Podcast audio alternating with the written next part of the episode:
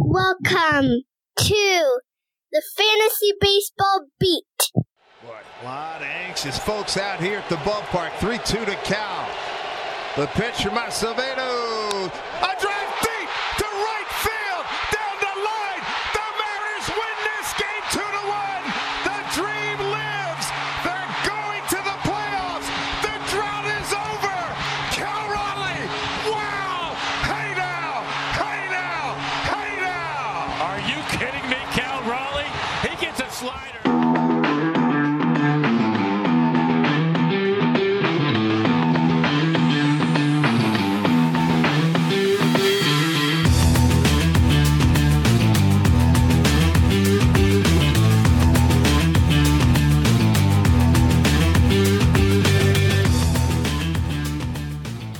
Welcome to the Fantasy Baseball Beat, part of the Triple Play Fantasy Network.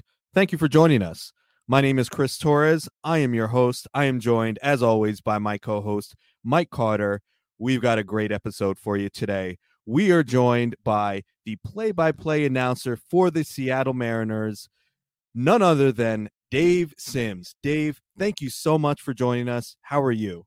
Doing well, fellas. Thanks for the invitation. Appreciate it. All right. So you are down in Peoria for Mariner spring training. So first thing I want to ask you, Dave, is what is the the vibe like down in Mariners camp right now? What are some maybe early observations? Really excited, excited, great promise.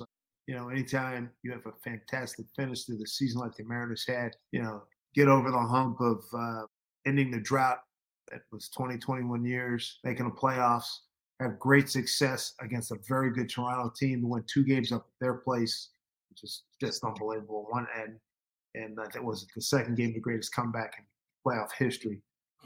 crushed early. Come back and win that, and then three tight, taut, unbelievably high pressured, high intensity games against Houston. That you know they're probably three pitches away from from a sweep, and you know didn't happen. But uh, and guys were crushed, and and but you know they went home and got over it, worked, and they've everybody you talk talk to talks about how they worked their tail off during the off season. They're super excited to be back, and then no, you look at the pitching, the starting pitching that the Mariners have, the bullpen, the young arms. There's like a whole bunch of young dudes that are trying to make the team or that are going to be available if anything happens, if anybody goes down. Julio's healthy. Kelenic's off to a great start. And uh, Kolten Wong, man, oh man, he's made a difference already at second base with his bat and his glove. Very exciting. Yeah, this team just seems like it is on the right trajectory here. Like they finally they broke the drought. And since you brought up last year, I got to bring up uh, your call from last season. Now I was telling you before we came on, I'm a Yankee fan, right? Like I'm not Highly don't the. Mariners, but obviously everybody was sharing your call of the Cal Raleigh home run that sent the Mariners to the playoffs when it happened. And I'll be honest, like I could not stop listening. Like Mm-hmm. that call gave me chills. So let me ask you before we go back to the Mariners, that call, would you say that is your number one of Oh, your career? without a doubt. I mean, I've been lucky doing football, baseball, basketball, play by play for 33, uh, is that right? Yeah, 33 years. And uh, been broadcasting for 40. Yeah, that that's, I mean, with everything that, that it meant, yeah, without a doubt. I mean, for the longest time, you know, my favorite was the George Mason upset of Connecticut. Then it was Mhm. Felix's perfect game. And then it was Haniger's two run single to keep us alive against the Angels in game 161 and 2021. But this is, I mean, this is like, It played out perfect. yeah, it, it's up there with like Edgar's double and drive-in junior to beat the Yankees back in '95. I mean, it's Chris. you know, Like, yeah, you you had to bring that up. huh? Actually, it's funny. It's a funny story. I was working at Channel Two in New York at that time. I was rooting like heck for the Yankees. Still, I couldn't believe it. As fate would have it, I ended up here in my 17th year. But that Cal call, uh, I, I had, I did a, I was on radio today and interviewed Cal. I said, "Hey, I want to ask you some questions about the call. You hit the home run. I hit the call, and I seen you on media day. I was watching from New York where I live, and he said that you know he and his family." They, they imitate me when I say, here's the pitch from Acevedo. And he said, it's become like, I won't say it's, it's a punchline. It's a, it's like a part of the family lexicon. He said, you know, we could be driving down and somebody's driving down the street and somebody's sitting in the back seat and it comes up, it pops up on a website, pops up at home. And So they said over there, Acevedo. That is so so it, we, we had fun talking about it. He said he still gets a thrill out of it. I said, so do I. I ain't gonna lie. I go back, you know, it's like, especially, you know, the dog days of winter. And you Mhm. look, you start to get that baseball Jones, you know. And I've had guys come up there and say, "Man, I play that thing for to get fired up." So and the Haniger call, so that means a lot. That, that and it's, you know, coming from people, uh, sports people, that that's the highest compliment. That's amazing. That's amazing.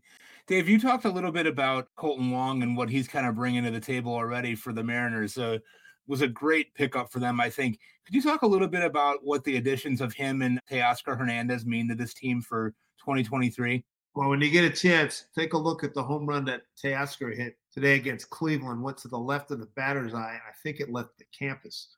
I mean, it went over the, you know, just to the left of the batter's eye, over the berm. And I, from where I was looking, it was pretty much dead straight away. It looked like it got over the fence into the parking lot. Eh, you know, he's one of the hardest hitting guys we have. Uh, you know, I was told Gary Hill Jr., who was I was working with him today, and he looked it up. He's in the he's in the top. He and Cal and Julio. Well, Julio's like number 18, but Teoscar's like top eight hard hit balls all season. So he brings a power dimension that is going to be outstanding. I mean, and Mitch Haniger was great. The two years he was healthy, played 150 something games. He was big time producer, huge. Now we got a guy that can probably, quite possibly, match that or even beat that. Kolten Wong, Mariners tried to get him three years ago. They couldn't work out a deal, and now he's here, and he couldn't be more happy. Perry Hill and Perry Hill, along with Ron Washington, probably the two leading infield coaches in baseball. And he Perry's already tightened up some things. Wong said you know, he talked about some mechanical things, and he said the biggest thing was you're a quick twitch guy. Slow down. You'll get there. You can make a play. Just take your time. So, and and both are really good dudes. So if they come into a culture that's um, really good. You know, Scott Servais, Jerry Dipoto, and, and company have done a hell of a job over the last eight years to get to this point. And it hasn't been without struggles, but it, it looks like it's going to pay off in a big way. Yeah, they they've really built such a solid team. And just quickly on Kolten Wong, do you think he is the everyday second baseman and leadoff hitter for this team? He'll he'll bat one or two. I mean, I tell you what, if he if he, if he hits, be a great setup for Julio. Yeah. Mhm. Bat him in a two or two hole. I mean, it's a it's a pretty stacked card here, but when everybody's healthy, uh, it's a pretty stacked lineup. I mean, you can you can have Kolten Wong like the other day. I think it was the other day at Kansas City was at the game, and it was it was Wong and Julio. Then they had Geno. Uh, uh, then he had Hernandez. They had Cal. Kelenic batted six. He had two bombs at Kansas City on Sunday. I mean, mammoth shots. So that, that's another guy. And and I've said the entire offseason, I think the whole season, hate to put this on the kid, but the whole season rides on Kelenic. If he has lives up to close to his potential, look out. Yeah. Yeah. I mean, fantasy baseball players have, have been dreaming on him for the past few years, and uh, they're getting excited seeing these home runs in spring training. So we'll see what we get from him this year. You brought up Julio Rodriguez, and we were talking a little bit off air about just the kind of the kind of person that he is and such a young kid 22 years old can you just tell us briefly like your interactions and just knowing him a little bit tell us a little Yeah. bit about just just his character and what he brings to this scene. It's high character. Yeah. He's a people person. Uh, he has worked really hard. I mean, his English is on par with us. You know, it's heavily accented, but I mean, he he's got all the American idioms down. He, he just gets it. He's a performer. if you go to his uh, Instagram page, he's got this great commercial. Matter of fact, it airs on MLB Network, where it's like it's like he's on a Food Network or something and it looks like he's making cupcakes. He pulls them, puts them in, and he takes them out, and they're tops baseball cards. He's on the cover of that. He should be on the cover of the video game. With all due respect to Jazz, Jazz Chisholm. I mean, I he- agree. He he should be the face of baseball. Yeah. Yeah. he he's just he works his butt off. He's excited about playing every day. And you know, for, I'm a lot older than you guys. I saw Mays and, and Clemente and guys like that. They played they played with sheer joy every minute they were on the field, and that's who. And that you know that, that's a high compliment. You start putting putting a dude in the same set, 21 and 24. And Ken Griffey Jr. too, same thing. Same thing. Just love the game. Dave, can you talk a little bit about one of the things that a lot of people who don't live in the area don't really follow and understand is Seattle's bullpen is full of really max velocity, sickening, disgusting, whatever adjectives we want to put on it, arms.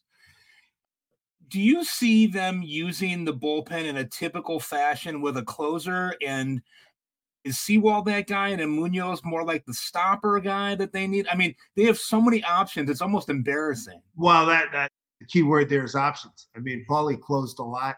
Munoz closed a lot. Uh, they like to go on matchups. And a lot of times, you know, the game can be won in the fifth inning or sixth inning. If your starter's in trouble, yeah, you don't have to wait to bring in your best guy. You can shut it down right there. And that's a philosophy philosophy that the Mariners and Scott Servais, those guys have employed.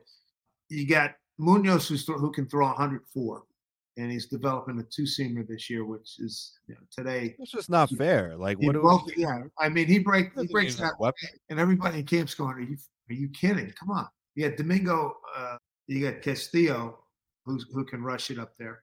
Um, you got Paul Sewald, who, who pitches up at the top of the zone with great success. You got Matt Brash, who's got a killer fastball and a devastating slider. Um, and then there's other, you know, Penn Murphy is a slider specialist. Came out of nowhere. He was a position player at Vanderbilt and Santa Clara, and he and you know he he came in in some position, some low leverage situations, and he worked his way right up the chain. Mm-hmm. Super effective. Such a good group. And then there's a, a kid named Prelander uh, Berroa. Berroa, yeah. Man, he struck out. Who did he strike out the other day uh, against San Diego? He struck out Nelson Cruz, Machado, and Soto. I think he faced four batters and he struck out three of them. All of his of his country. So he raised some eyebrows. It's going to be a battle fitting some dudes in. It's a really good, really good bullpen. Yeah.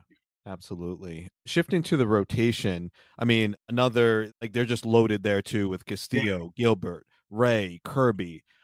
I mean, they're just going to be good for a long time in the rotation. One question mark though is the fifth starter role. I know Marco Gonzalez, he is like the the the veteran of the group, right? He's he's been through a lot with this team. Yep. Um, the skills have have not seem to be degrading a little bit. Do you think they stick with Gonzalez in, in that fifth starters role, or do you see one of their younger guys coming up from the minors, or any other options in that in that fifth well, starter? You know, we still got a month and change to go. Today's Feb 28. You know, Marco, they have tremendous respect for him. Yeah, they left him off the playoff uh, roster last year. He went 10 and 15. He had when he was one of those deals when he was good, he was really good. When he was bad, he was wasn't it just wasn't great. But he's in unbelievable shape. He was moving the ball around pretty well the other day. It's only one starter I Don't get nuts. But uh, it's going to be a pretty intense battle. He and Chris Flexen for for the five spot. And again, like you mentioned, with some of these young arms, it could be a breakthrough. So I'm not going to sit here and try to predict. I'm sitting here ready to watch like everybody else. It's nice to have that, you know, that kind of wealth of talent to have to give you multiple options. And the other thing to consider too, we didn't have an injury. I think everybody made their starts last year. It wasn't like I think in the 18 or 19 season where we used something. We used 45 pitchers and that record. That was a record in the American League, and then Texas broke it next year. Dave, it's been an absolute pleasure to have you be on with us. It's like uh, a dream to be able to talk to somebody like you with your with your passion and your work that you've done over the last 35 40 years that you've been in the field and we so appreciate you taking time out of your busy schedule to do to talk with us. Can you leave us with one you probably have hundreds of anecdotes or stories that you could share with people but one thing that you know you might share with our listeners in your time covering the team that really has stuck with you um, something that was humorous or something that was a really cool story that you could share with us? Um one story i don't even know if i've ever gone public with this one this was in 14. And Felix Hernandez was having a great year. Matsuzaka had just come up with the Yankees. Remember that? And mm-hmm. they both had great first halves. And I remember going on MLB Network and and they asked me who would you you know who was who's your first half Cy Young Award winner. I said, well, I don't want to be a homer, which I've totally gone against. I've totally adopted the Phil Rizzuto approach to everything. But Matsuzaka and, and the guys got really ticked off. So we landed, we gone from Houston to Chicago. We landed in Chicago and it, uh, the equipment guy says, "Hey, the boys want to see you on the bus for the ride to the hotel," and they were all over me. And I sat back, and we went up. It was we went after each other, and then it ended up in laughs and hugs and everything. And it was one of the cooler, neater things. And I remember Joe Biden was with us then, and we go in the hotel, and I go to the bar and we telling some of the guys that Mike Flowers, some of my guys I work with on the TV side. And Joe Bible said that was one of the coolest things I've ever seen in baseball. You drink tequila? I said, I do now. And we had uh, it was great. It was that's a clean version of what happened. It was a fun, it was a fun night. It just it was amazing. It was amazing. And they thanked me. I remember Willie Bloomquist and John Buck. They said, Hey man, it took some stones to come on the bus and take it, and you gave it right back. And that was really cool. And I really enjoyed it. So that was that was that was probably easily the most one of the most unique things that ever happened. Oh, that's a great that's a great story. All right. Well, we're gonna leave it there, Dave. Again, we appreciate you coming on. Uh, real quick, I we were talking about Yankees and Mariners before we we came on. Who do you think has more wins this year? Ooh, I tell you what. I mean, I'm not I'm not going to sit here and say we're going to beat 116 wins or anything like that. But and the division, our believe it or not, our division is better. It's not great, but it's better. Angels have made improvements. Texas made improvements. Mm-hmm. Houston's still Houston. I think I think we can win more games than the Yankees. The Mariners beat the Yankees four out of six in a 10 day period last August. Yep. And I think there was tremendous growth in that uh, in that accomplishment. So, and over the and you guys know this. I mean, you've seen over the years guys come to Yankee Stadium and get intimidated. Mm-hmm. And I don't think that's going to be the case. And here's the other thing: we got pretty much. I don't know if you're old enough to remember Frank Lary with the uh, Detroit Tigers, man, 1960s. He used to kill the Yankees, the Yankee killer, Frank Frank Lary. Well, Castillo's that guy right now. Yankees do not want to face him.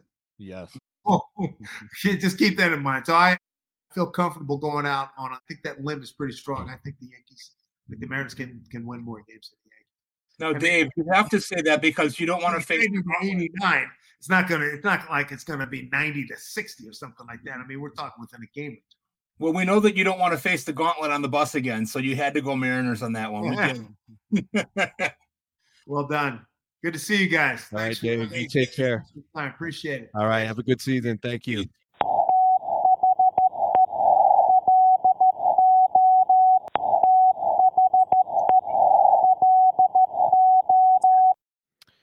Welcome back to our fantasy follow up segment. I'm here with my co host, Mike Carter. Man, Mike, that was so cool having Dave Sims on with us. I mean, dude is a legend in the broadcasting industry.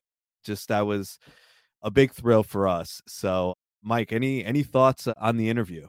Yeah, I mean, most famous person we've had right on the on the show so far.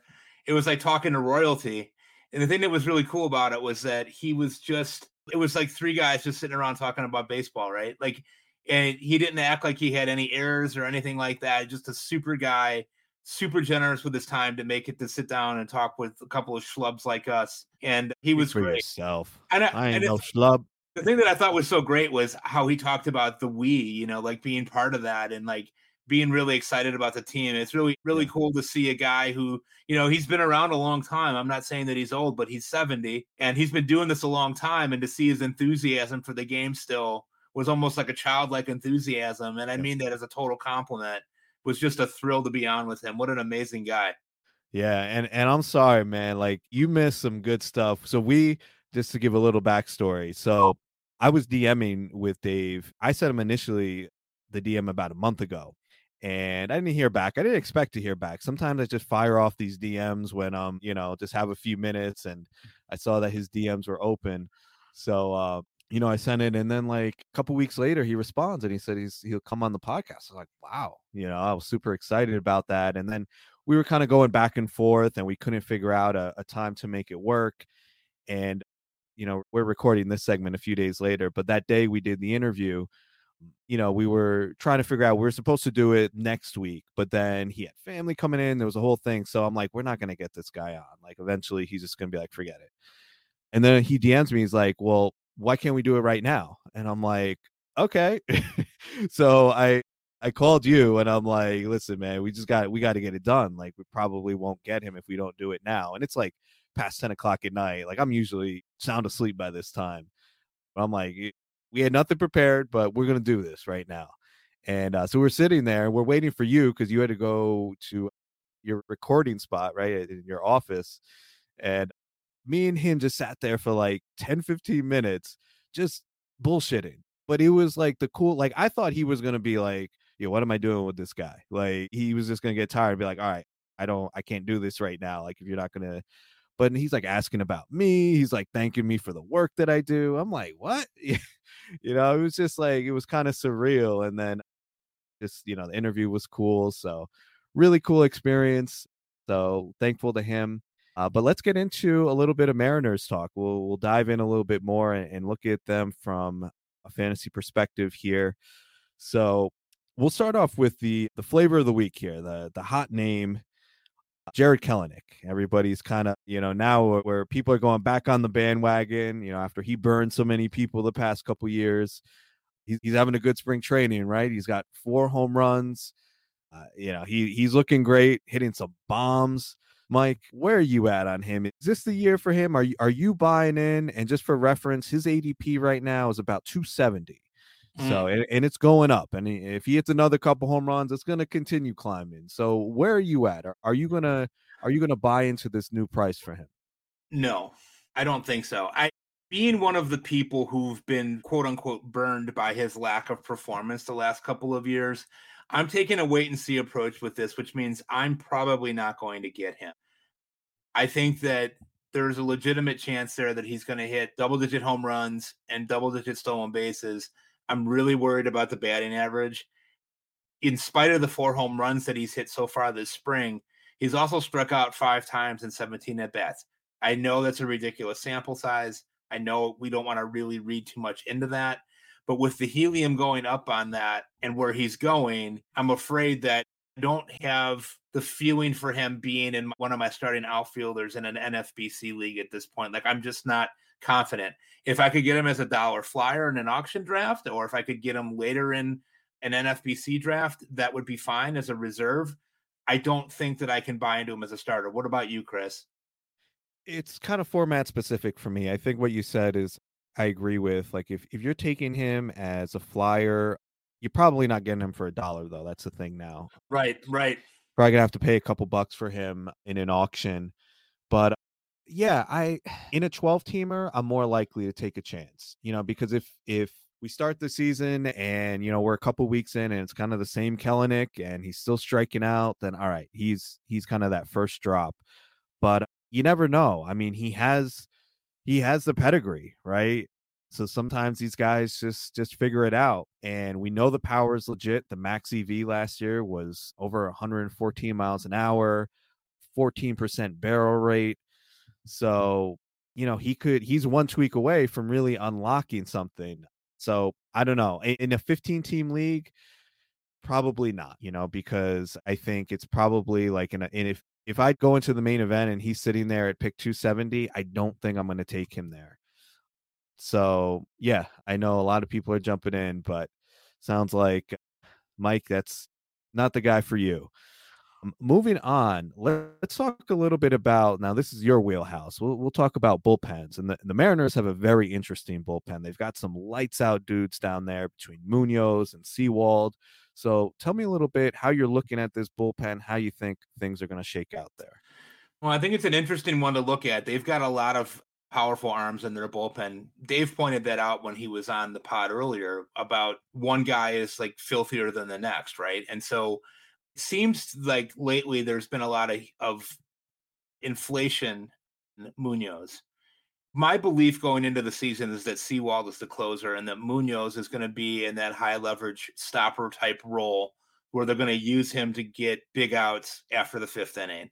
They also have Diego Castillo. They also have Matt Brash. They also have Penn Murphy, who've all been really good in the time that they've been with the Mariners. And so we know that Scott Servais is not afraid to kind of mix and match. He's done it with lesser arms over the last few years.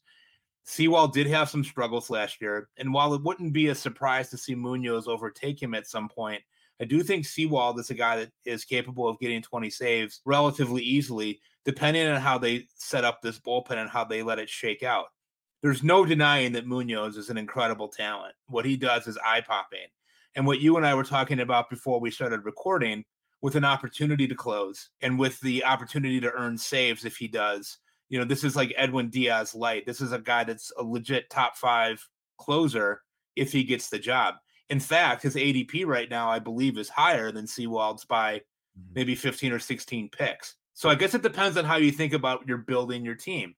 You, if you're if you're drafting a middle reliever in the top 10 rounds though you're you you're going to want some assurances that he's going to either get you 100 strikeouts and great ratio controls or he's going to chip in with some saves it would not surprise me at all if munoz ended the season with 10 or 12 saves and Sewald ended up with the lion's share of it same way it wouldn't surprise me at all if Sewald got bumped down in the bullpen to a different role and Munoz emerged as the closer. I but if you look at Scott Servais and the way that he likes to manage the bullpens, he doesn't ever really seem like he's super married to the idea of having just one guy do it all. They've had a number of different guys over the years get some saves. So I think we have to really watch what happens here in the spring in spring training. But I worry that those people who are really pushing up Munoz really think that he's the closer. And I'm here to kind of pump the brakes on that a little bit. I think that it's something that really bears some thinking about. Like, I don't know that you want to draft him as your number two closer in an NFBC draft, thinking that he's going to be getting those saves that you need. He's an unbelievable pitcher, though. For some reason, I just can't pull the trigger. Like I had Paul Sewald lined up. I was going to take him as my second closer. I picked, I think it was around 175 in uh, one of these 15 team leagues and I just couldn't pull the trigger. There's something about him that and really it might be the injury, right? You like let's mm-hmm. remember he had uh two and I don't have the exact injury in front of me, but it was he had a procedure on his on both heels and he had an elbow cleanup and everything that I've read is that he's going to be ready for spring training. I think he or rather opening day. I think he actually did get into a spring training game yesterday but there's just something that makes me a little bit uneasy, especially he's this guy who kind of came out of nowhere, you know, 32 years old. He pretty much he was almost out of baseball and now he's emerged with the Mariners. I'm just a little tentative with him. And, you know, then I'm thinking about it afterward. I'm like, well, if I'm not crazy about Sewald, then I probably should be a little bit more into Munoz because if anything happened to Sewald, either if he faltered or mm-hmm. if he mm-hmm. got injured, um, I don't think, like you said, I don't think Scott Servais is just going to say, you know, give Munoz the role and let him run with it. But I do think that does give him a little bit more of a ceiling in terms of saves, whereas you probably mm-hmm. could project him for like 10 to 12 right now. If anything happened to Sewald, I think you could bump that up for Munoz and, you know, maybe into that 15 to 20 range. And mm-hmm. then mm-hmm. if you pair that with the elite ratios that he has, and remember, Dave even mentioned he was working on I think it was a two seamer or some new pitch. Mm-hmm. It's like that's not even fair. Like, come on, man. Like no. you're just already too good. Uh, I mean, he could be just such a valuable pitcher. So I'm good with Munoz where he's going right now, around pick 150. And just one last note on Sewald. I pulled up his Fangraphs page. He's got some regression coming. Last year, his BABIP was 158. Uh, so the ERA looked really good. and he's still a good pitcher. Mm-hmm. ERA was 2.67, but all of the underlying metrics, XFIP, SIERA, were significantly higher. So that that's another reason I'm a little bit weary of taking him, you know, where he's going. But uh, do you think there's any other? Is there a dark horse in this bullpen that you think could could also get some save opportunities? Yeah, you know, I think what you say about Sewald's really well taken, Chris. I mean, there's um, definitely regression is a monster that never that never stops eating, and his ERA could be as much as a run higher than what it was last year. Although the one thing he does really well is limit hard contact, right? So we know that kind of going in that he doesn't really give up. You know, I think he's like 95th per- percentage percentile for spin rate on his fastball, top seven percent, I think, for exit velocity and whatnot. So he's pretty effective, depending on what role he's going to be in. But the other guy that I really think kind of falls under the radar here is uh, Diego Castillo. I mean, you know, it seems like he's been around forever. He's only 29. They got him in a trade with Tampa in 21. And he's a guy that has pitched in a variety of different roles for them. They also have Matt Brash, who they've discussed various roles for him over the course of time. And there's been talk about him being in the rotation.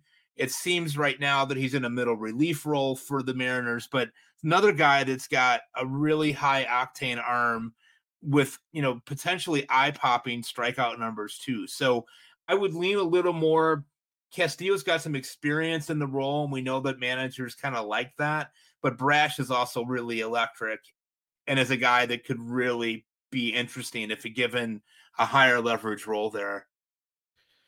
Yeah, Brash is a guy who, man, I was all over last year, and it looked like I struck gold beginning of last season. Like he was, everybody was hyping him up. He started out in the rotation, and that fizzled out very quickly. It did. It, it seemed it seems like his control issues are still there. So you know, I saw some people hyping him up as a potential closer this year, and I think we're going to need to see a lot of skills growth before we get to that point.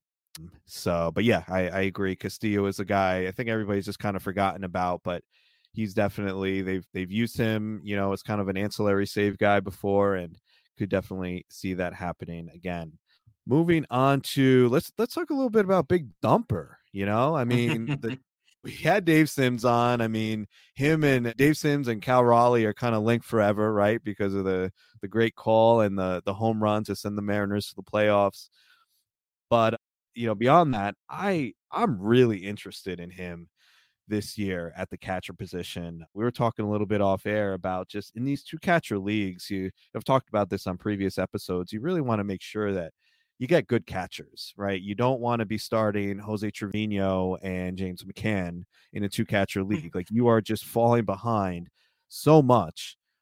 So in Cal Raleigh, his ADP kind of falls in that more mid range around pick 150. So you're not paying.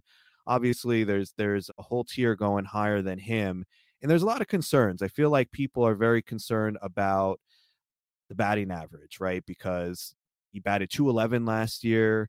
And you know, I put out a tweet not that long ago about how people just automatically they look at Cal Raleigh, they look at a, a catcher with a lot of power, with a lot of strikeouts and a low average, and like, oh, he's just Mike Zunino, right? Like they're just, mm. and they've been down that road before, so they just kind of steer clear. But I'd caution people to from making that comp because I don't.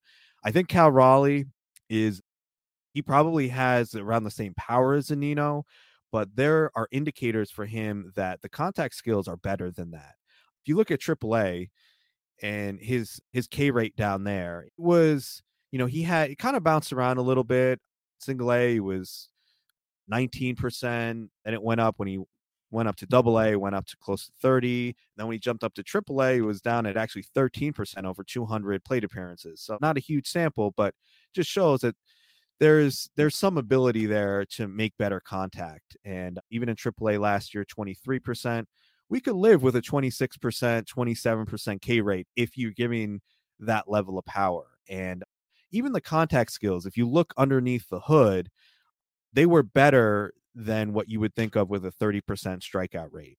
trying to pull up here his in zone contact and his overall contact rate. Come on, Fangraphs, work faster. okay, so his overall contact rate was 70%.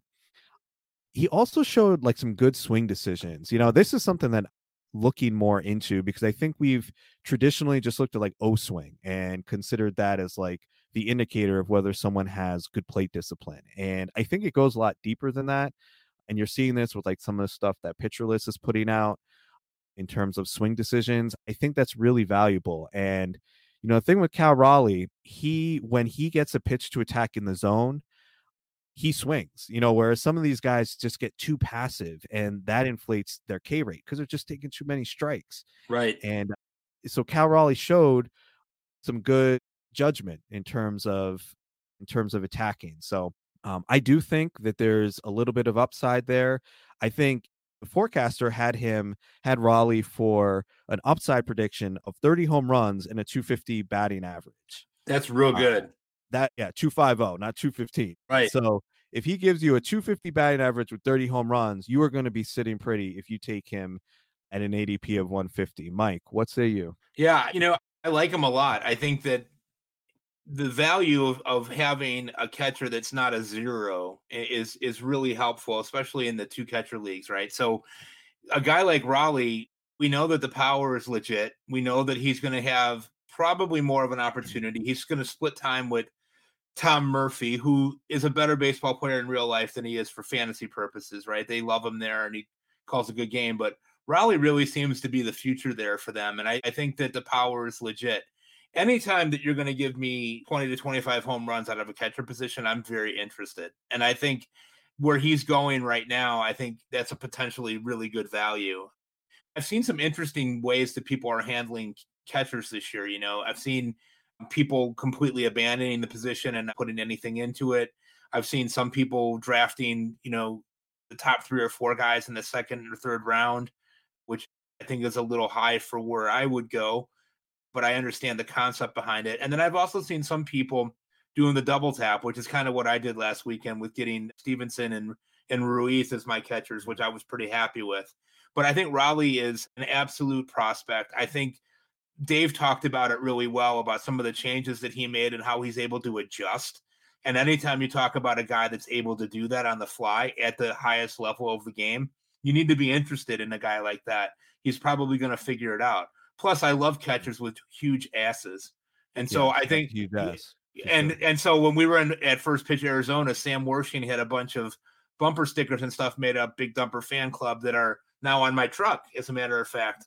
Jack has one on his side of the door, and I have one on the the removable top of my car that says, uh, you know, Big Dumper Fan Club. Wow. So go nice. go Cal Raleigh. Let's do it. Right. Yeah, that that is my guy at the catcher position this year. So real quick, let's let's look at some of these other guys and just kind of what we did with the Braves. I'm just going to ask you if if you're in or out, and give me a very brief reason why. What about Teoscar, a new import from uh, from Toronto here? Do you think he's going to carry over some of the success he had?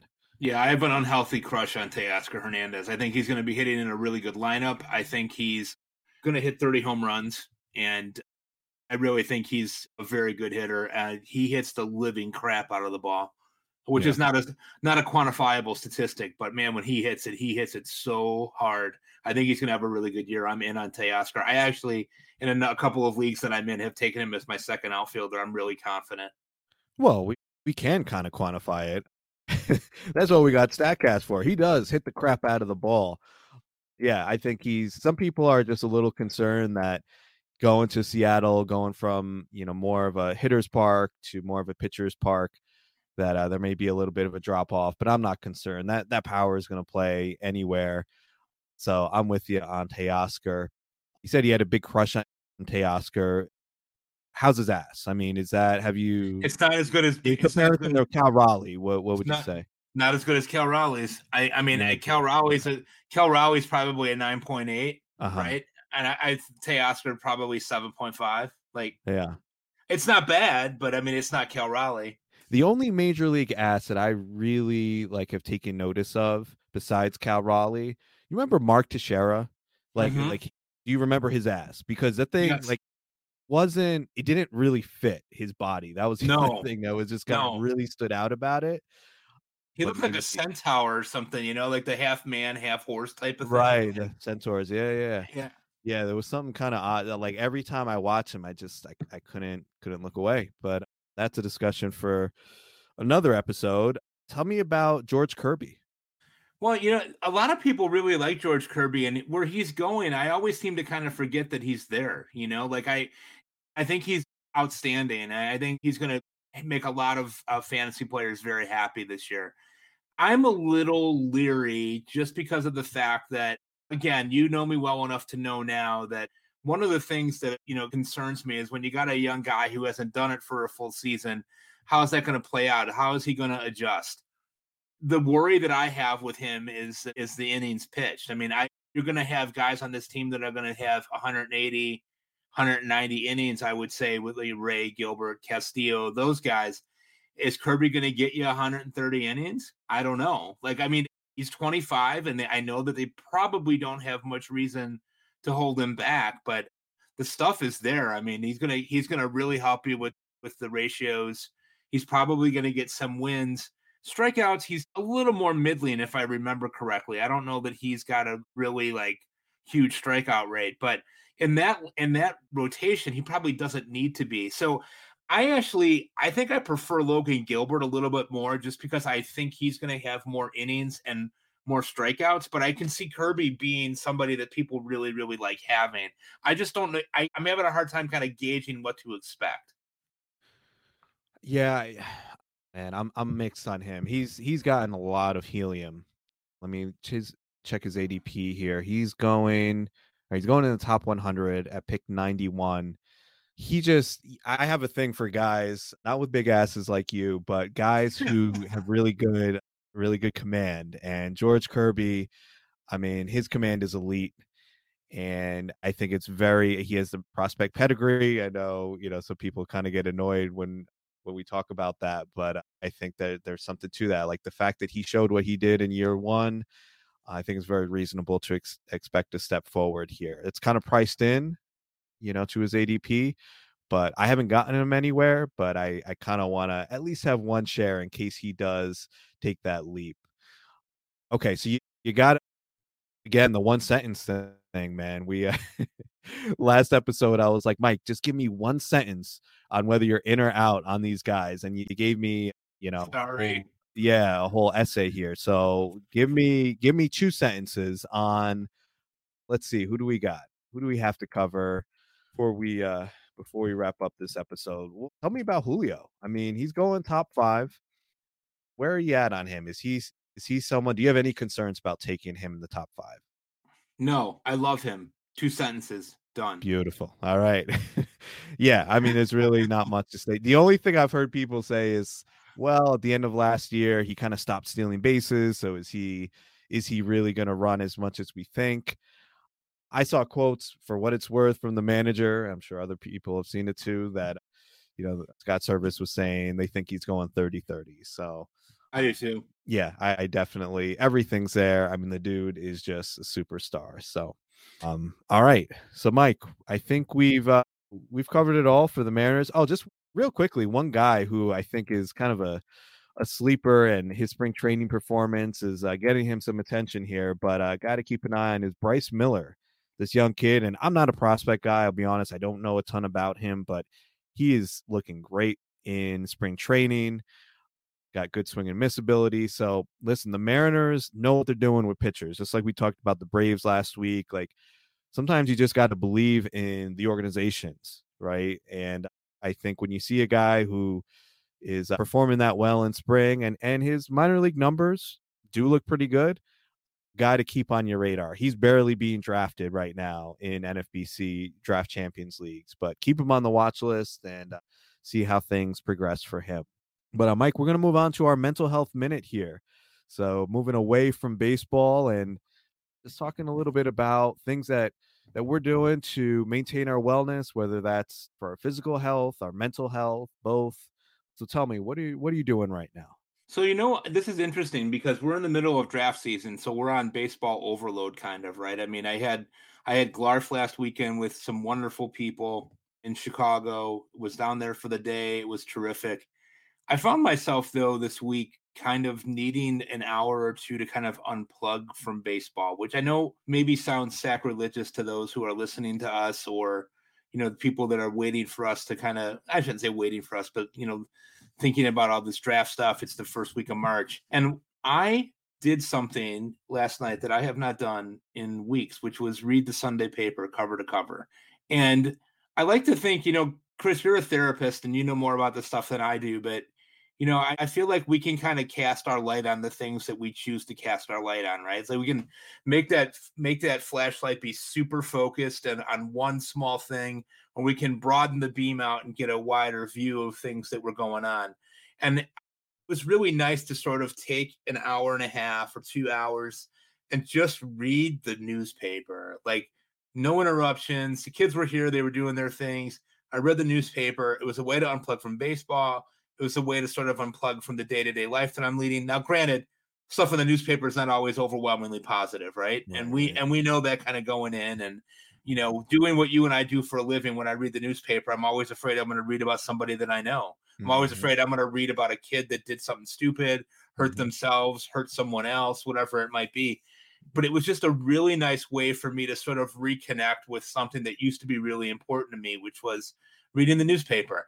And to me, that's part of that mental health thing, right? Of, you know, doing something to kind of get you out of a rut, you know? And I think in the Midwest in the wintertime, we have gray day after gray day after gray day, even if we don't have a lot of snow.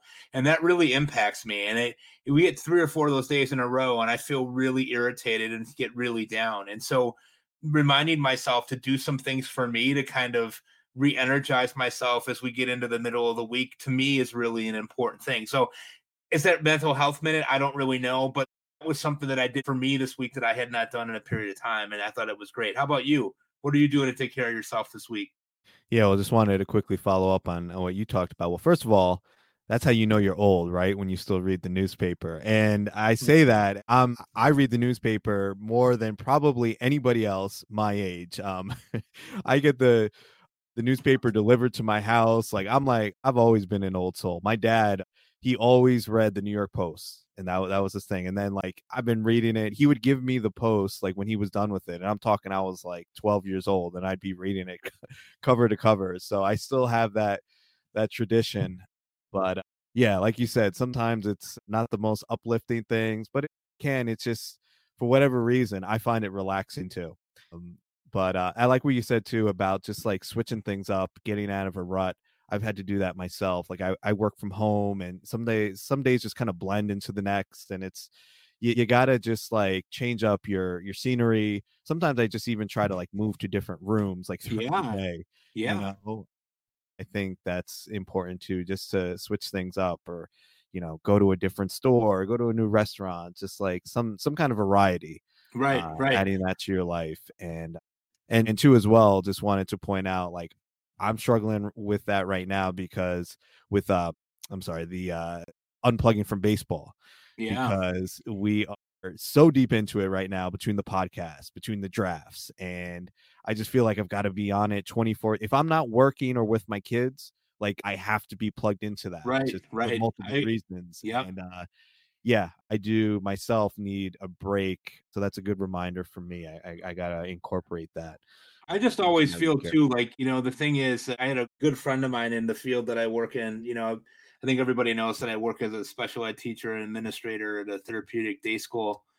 I had a friend tell me a long time ago, no one's going to do it for you. No one's going to take care of your mental health for you. No one's Mhm. going to be there to rescue you. At the end of the day, you have to be the one who's responsible for recognizing that stuff and doing something about it instead of just laying there like a slug and letting it overtake you and, and beat you. You know, you got to figure out some things. And you and I both know being dads and having kids at various ages. I'm on a little bit further on the spectrum than you are because my kids are a little bit older.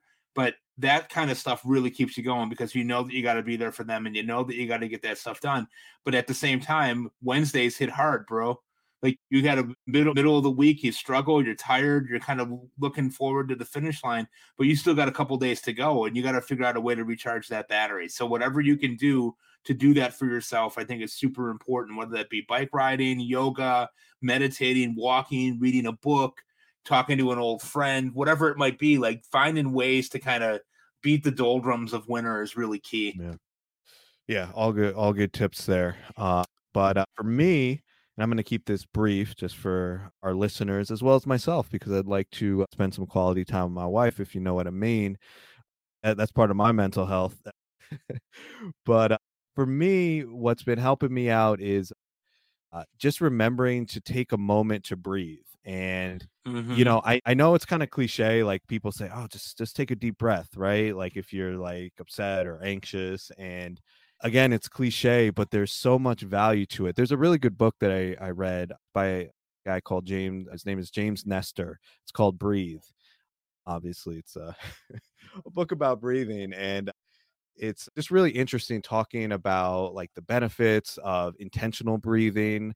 Talks a lot about like the benefits of nasal breathing you know and like how that's Mhm, really how mhm. we're meant to breathe and i naturally i tend to breathe through my mouth which is like one of the mm-hmm. worst things you could do for multiple reasons just for your overall health. are you saying you're a mouth breather, Chris? i am and well you know what that's always been like an insult but it makes sense because mm. like when you breathe through your mouth you're not like you're not getting the proper oxygen oxygenation to your brain like it's there's something biological to that that you really should be breathing through your nose so that's my tip for this week is like just throughout the day just remind yourself to take like some deep intentional breaths just sit there and even like you brought up meditation like i can't advocate for that enough like my whole mood my energy levels Mhm. are way better when i'm consistent with that there's so many great resources and apps like uh like calm insight timer is the one that i use you could go on youtube so all that stuff sometimes people get a little freaked out like oh meditation like they think there's like these religious uh, connotations to it. It's not like that at all. Like it, you know, there's plenty of stuff out there that's has nothing to do with religion. It's just about being mindful and uh, you know, just just kind of getting recentered. So those are my tips for this week, but we are going to leave it there. Uh, so we've got a couple guests lined up. We have John Denton, who is the beat writer for the St. Louis Cardinals. We're going to be recording that episode soon. We've also got Andrea she Andrea Scout Girl. I, I don't know what her actual name is, but she does some awesome, awesome videos on Twitter. So she agreed to come on the podcast. She's going to be talking about the Rays with us. We've also got what we're planning to do like a uh, a listeners episode. So this is not going to include an interview with a guest, except we just want people who listen to the show, maybe just random people on Twitter. I don't care if you got 20,000 followers or two followers. Like I just would love to hear from people and our topic is going to be sleepers they're looking at for this season. So we want to have some fun with that. Almost have like a a sports radio type of show, like just kind of bring people in and you know just kind of get a quick quick hitter from them and and uh, go on to the next. So we'll we'll try to set that up. But anyway, and hopefully we have Carlos. He's currently sitting in the dark with no power. So uh welcome to the Central America Power Grid, guys. Right there you go. But uh, for Carlos, for Mike, for me, thank you for listening to Fantasy Baseball Beat.